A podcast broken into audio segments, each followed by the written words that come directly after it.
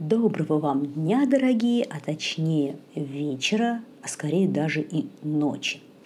Прошу прощения за достаточно долгое отсутствие в связи с изменившейся ситуацией.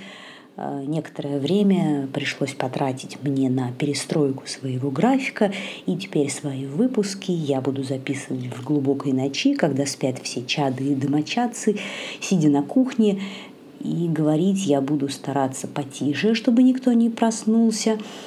Получится, не знаю, наверное, что-то вроде АСМР.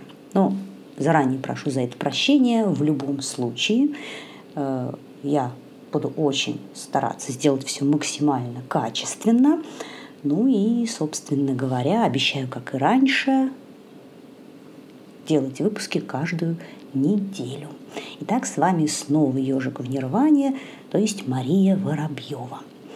И после вот такого длительного достаточно отсутствия хочу я поговорить с вами на такую достаточно несложную и занимательную тему а, поскольку следующий как раз выпуск я планирую сделать так позабористее и поинтереснее с точки зрения истории, философии, йоги вообще и хатха-йоги в частности. Э, сегодня вот для, так сказать, разгона что-нибудь так попроще и поприятнее.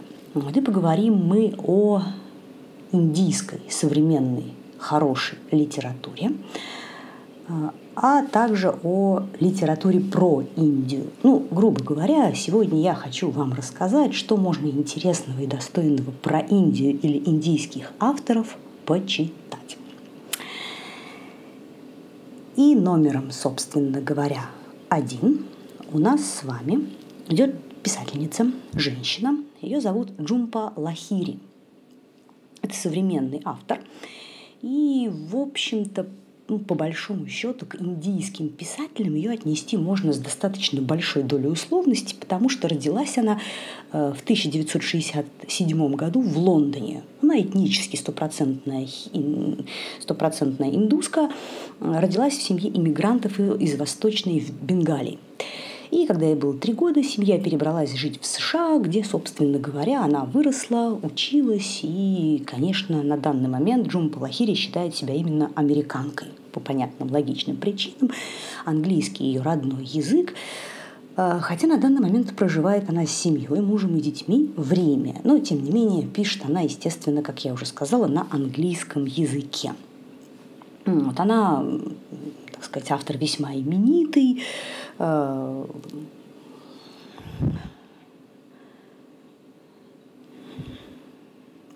очень хорошо э, издаваемый, и ее книги переводились на огромное количество языков, в том числе и на русский. То есть вот ту книжку, о которой мы будем сегодня говорить, ее можно почитать и на английском, и в русском переводе. Но, к сожалению, о качестве этого перевода я судить не берусь, потому что читала на английском.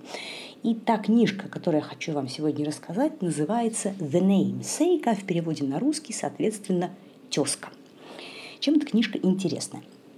Ну, вообще говоря, она рассказывает э, о судьбе э, потомка, как это неудивительно, да, внезапно индийских эмигрантов из Восточной Бенгалии. Вот, это мальчик, который родился вот в такой индийской семье уже в США.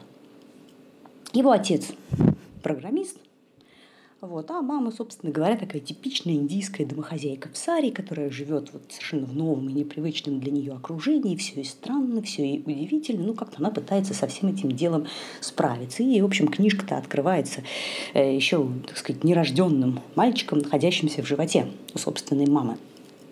Это когда парень-то, главный герой книжки, рождается, э, ему дают имя – вот. А по традиции бенгальской имени у ребенка должно быть два. Одно такое домашнее имя, которым его называют близкие и родные, а другое, ну, скажем так, официальное, прописанное в бумагах. Вот это официальное имя должен дать старший член семьи. И так вот сложилось у главного героя книги, что вот некому дать ему было это имя. И, собственно говоря, вот стали его называть тем именем, которое придумал домашним именем для него его отец. И, что особенно приятно русскоязычному читателю, отец-то главного героя невероятно был увлечен замечательным писателем Николаем Васильевичем Гоголем и его прекраснейшими произведениями. И именно в честь Онова назвал собственного сына первенца Гоголь. Да, не Николай, не Николай Васильевич, а Гоголь. Ну, видимо, с точки зрения как бы индийца, проживающего в США, особой разницы-то нет. И на самом деле это неудивительно. Я вот хочу немножко отвлечься и сказать, что, надо, надо, строго говоря, для большой части нерусскоязычных читателей а вот имена – это большая проблема русской классической литературы. Я вот помню свой разговор с одним хорошим моим знакомым ирландцем, очень интеллигентным человеком, который много читал русской классики, Чехов, Гоголь, Толстой. И вот он мне всегда говорил, что, вот знаешь, книги-то замечательные, но имена это просто ужас. А на мой вопрос, а что там такого ужасного, он мне рассказывает. Он говорит, ну ты, ты не понимаешь, для тебя имя, отчество, э, это фамилии, все эти ваши бесконечные уменьшительно-ласкательные имена – это вещь привычная. Он говорит, а я открываю книгу, читаю. На одной странице Василий Петрович, дальше Вася, Васенька, Петрович, э, там, Иванов, Иваныч – и я вот сначала разбираюсь, кто там вообще куда идет и что случилось с этими персонажами разнообразными, а потом на 50-й странице понимаю, что вообще-то это один и тот же человек, и приходится читать сначала. Ну вот, видимо, по, такой, по той же причине сына назвали Гоголем, главного героя романа Джумпа, Джумпы Лахири. И вот, значит, э, Гоголь, собственно говоря, с этим именем как-то живет, растет. Ну, конечно, вы сами понимаете, что не имя главное, главная тема данной книжки, а некоторое взросление, внутреннее духовное развитие человека, э, эмигранта во втором поколении, сына точнее, эмигрантов, его жизненный путь, попытка каким-то образом вот сочетать в себе и индийские корни, а, такую большую, в общем-то, традиционность, в которой он воспитывался, находясь внутри собственной семьи, и при том, что сам по себе он, конечно, уже главный герой книги, стопроцентный американец и, опять же, индус, ну, постольку поскольку, только исключительно по этнической своей расовой, так сказать, принадлежности. И, э, ну, я так все это весело рассказываю, бодренько, да. А, на самом деле книжка хорошая. Действительно, она мне понравилась. Читать ее интересно. Это хорошая, качественная, настоящая литература, которая заставляет вы подумать о чем-то. Ну, такое реалистическое произведение для любителей, в общем, такой вот психологической литературы, если так можно сказать. И опять же еще раз скажу, что особенно приятно русскому читателю а, э, тот факт, что Гоголь вот, и его произведения, в частности «Шинель», вот, в романе упоминаются часто, и хочется очень верить, что именно благодаря Джумпе Лахири большая часть англоязычных читателей узнала о существовании такого прекрасного автора и, может быть, познакомилась с его произведениями. Так что книжка хорошая. А, вторая книга и уже другого автора. И этот другой автор, человек ну, очень известный, я думаю, что многим из вас изве... знакомо это имя, это Салман Рушди. Ну, он, в общем, считается одним из крупнейших, наверное, англоязычных писателей XX века – и вот в отличие от Джумпы Лахири, Салман Ружди как раз родился таки все-таки в Индии, в Бомбее, в исламской такой достаточно состоятельной семье. И в возрасте 14 лет э, он уехал учиться в Англию, где и остался жить. А, родился он в 1947 году, то есть вот перед самым-самым вот моментом обретения Индии независимости. И вообще этот момент в его творчестве занимает большое место, как-то повлиял вот на жизнь людей, на общество, на социум, на все вот его окружение. Хотя, опять же, поскольку с 14 лет Салман Ружди не живет в Индии, и у него даже нет индийского гражданства, сказать, что он индийский писатель тоже, в общем, можно с достаточной долей условности, с некоторой натяжкой. Но, тем не менее, конечно, индийский реалии он знает очень хорошо. И Индии, ее культуре, мышлению людей, которые там живут, посвящена огромная часть его произведений.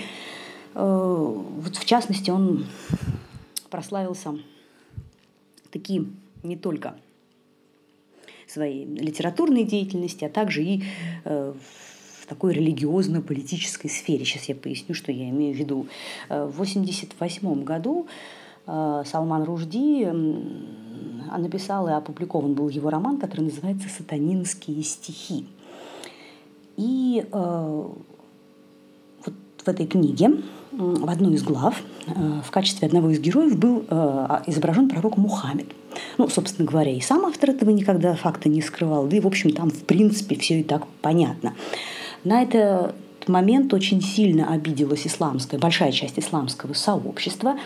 И вот, в частности, Аятолла Хомейни, э, иранский, Аятолла – это ну, такой религиозный э, лидер исламский, специалист по исламскому праву. А вот Аятолла Хомейни – это один из религиозных и политических деятелей Ирана. Он был одним из так сказать, зачинателей исламской революции 1979 года иранской. В общем, он обиделся настолько, что официально проклял Салмана Ружди, э, и всех людей, которые причастны к изданию э, сатанинских стихов, и приговорил их всех к смертной казни и был назначен в Иране официальный выкуп. А вот официальная награда за голову Салмана Ружди в размере целых двух миллионов долларов. Этот казус вызвал разрыв в свое время дипломатических отношений Великобритании и Ирана.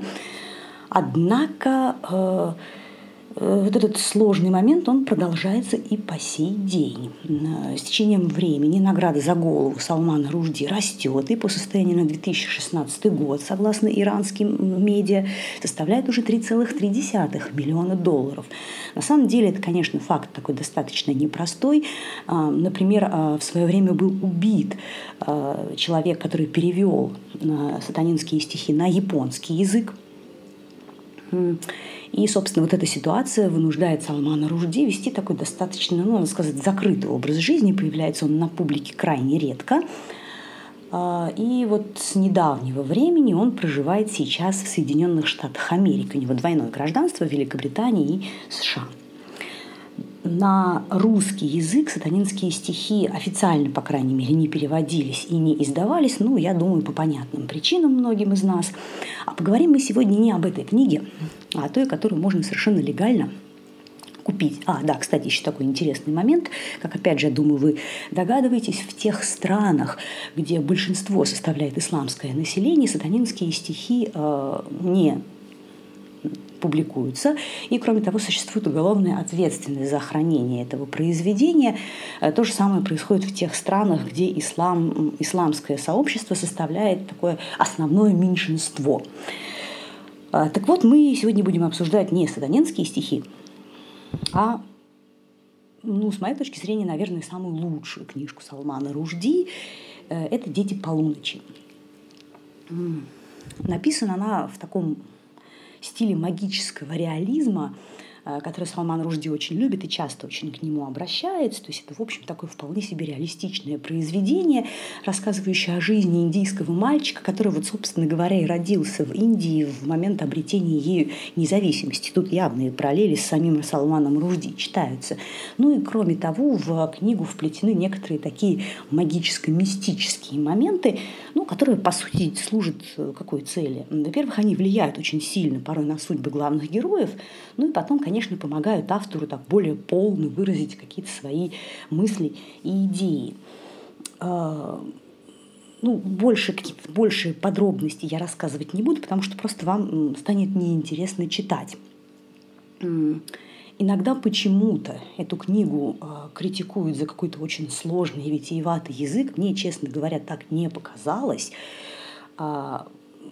Не все в ней вот прямо Э, вызвало во мне радость и рукоплескание. Есть у меня какие-то вопросы к Салману Ружди, например, в плане его отношения к э, э, англичанам, жившим вот в 50-е годы в Индии, в том числе к английским детям, ну, есть какие-то моменты, в которых мне с ним, ну, скажем так, очень-очень трудно согласиться, но то, что он большой автор, это факт неоспоримый, то, что книжка очень интересная и ее обязательно нужно прочитать, это тоже факт неоспоримый, активнейшим образом советую. Вот если вы э, любите Габриэль Гарсию Маркиса, вот все это вот полковнику никто не пишет, а особенно «Сто лет одиночества». Мне вот почему-то кажется, вам эта книжка тоже понравится, потому что вот что-то вот такое общее, как общее какое-то вот в них, ну, как мне, по крайней мере, показалось, есть. А, третья книжка. Третью книжку, я думаю, многие из вас читали. Но все равно, конечно, обязательно о ней нужно поговорить. А, ну, просто потому что вот настолько она популярна, что странно как-то было бы и не упомянуть книгу «Шантарам». А автора зовут э, Грегори Дэвид Робертс. Это австралиец, австралийский писатель, ну, собственно говоря, в свое время бывший самым настоящим преступником. Вот, и за разбой и грабеж он был приговорен к достаточно большому тюремному, тюремному сроку у себя на родине в Австралии, откуда он благополучно сбежал. И после некоторого количества скитаний по родной Австралии и Новой Зеландии ему удалось улететь, бежать в Индию, в Бомбей где он, так сказать, благодаря своим недюжинным бойцовским качествам познакомился с местным бомбейским криминалитетом. Ну и, собственно говоря, стал заниматься нелегальной деятельностью уже в Бомбее, какой-то нелегальной торговлей золотом, документами поддельными. Э, и там дальше уже четко с ним не происходило. Он был подвержен героиновой зависимости, от которой потом благополучно излечился. И там много чего с ним интересного происходило. Ну, то есть книжка такая очень большая, толстая, она изобилует самыми разными подробностями из жизни так вот этих вот бомбейских низов и криминала. Вот, там много очень таких интересных разных там навороченных невероятных приключений. А почему Шантарам? А вот Шантарам – это имя, которое ему э, дала одна из жительниц трущоб Бомбея, и на маратхи это означает «мирный человек», что характерно. И вот о такой бурной судьбе этого мирного человека книжка-то и повествует, по сути, являясь автобиографией. Ну, и я вот честно вам скажу, невзирая на такое всеобщее восхищение и заинтересованность, скажу я, что мне книжка не очень понравилась. Ну, во-первых, уж простите, но мое скромное личное мнение заключается в том, что вот писатель Грегори Дэвид Робертс, он писатель плохой. То есть вот сам язык, литературный дар у него, вот, по моему личному мнению, не супер – вот. И, в общем, книжка написана таким очень-очень-очень простым, я бы даже сказала, бедным языком. Но с точки зрения каких-то вот э, идей, его мыслей, философских размышлений, мне тоже не показалось, что там есть нечто особенно интересное. Вот как некоторый приключенческий такой роман читать, безусловно, интересно. Автор человек опытный, что уж там. Ну, надо сказать, что да, некоторые вот какие-то моменты в книге показались мне преувеличением и даже выдумкой. Например, вот сюжет, когда он едет на войну в Афганистан с одним из своих друзей. Уж слишком все нереально. Но, с другой стороны, автор-то, собственно говоря, может преувеличить и придумывать что-то. Он тоже имеет полное право. Не на детекторе лжи он тест проходит, а пишет художественное произведение. То есть это, в общем, недостатком-то и не является. Вот. А, может быть, вот это такое прохладное отношение к книге связано с тем, что все-таки в Индии я была очень большое количество раз. И, конечно, я подобного автора опыта совсем не имею контакта с бомбейским криминалом. Но вот в целом вот эта вот экзотика, индийская жизнь, она мне неплохо знакома, поэтому чего-то такого интересного и удивительного, но в этом именно э, для меня нет. А для тех людей, которые мало знакомы вот с такими странами и с людьми, которые там живут, это будет весьма и весьма все равно любопытно. То есть книжку эту почитать не то, что там можно, а даже и стоит. Тем более времени у нас у всех, у многих, по крайней мере, сейчас на это дело предостаточно. И теперь последняя на сегодня книжка, которую я буду не рекомендовать, а скорее критиковать. Это тоже очень-очень нашумевший роман, мемуары американской писательницы Элизабет Гилберт. Есть, есть молиться любитель, ешь, молись, люби, как в русскоязычном переводе. А, эта книга очень, она вышла в 2006 году и невероятно была популярной, стала бестселлером, и, насколько я знаю, по ней даже сняли фильм. Но эта книжка просто плохая, дорогие товарищи. Она ну, невероятно скучная, и вовсе не потому, что там э, освещаются какие-то проблемы женщин. Я, поверьте, очень далека от того, чтобы заниматься мизогинией и считать, что все связано с женщинами, их образом жизни, интересами и устремлениями как-то глупо, неинтересно и плохо. Совсем нет. И обратных примеров масса. Есть огромное количество прекрасной литературы, написанной женщинами, о женщинах, для женщин и так далее. Ну, ну моему величайшему сожалению, данная книжка просто к этой категории не относится. Она скучная. Вот знаете, у нее есть такой подзаголовок «Один год из жизни женщины в путешествии по Индии, Италии и Индонезии в поисках всего». Уже всего – это значит ничего.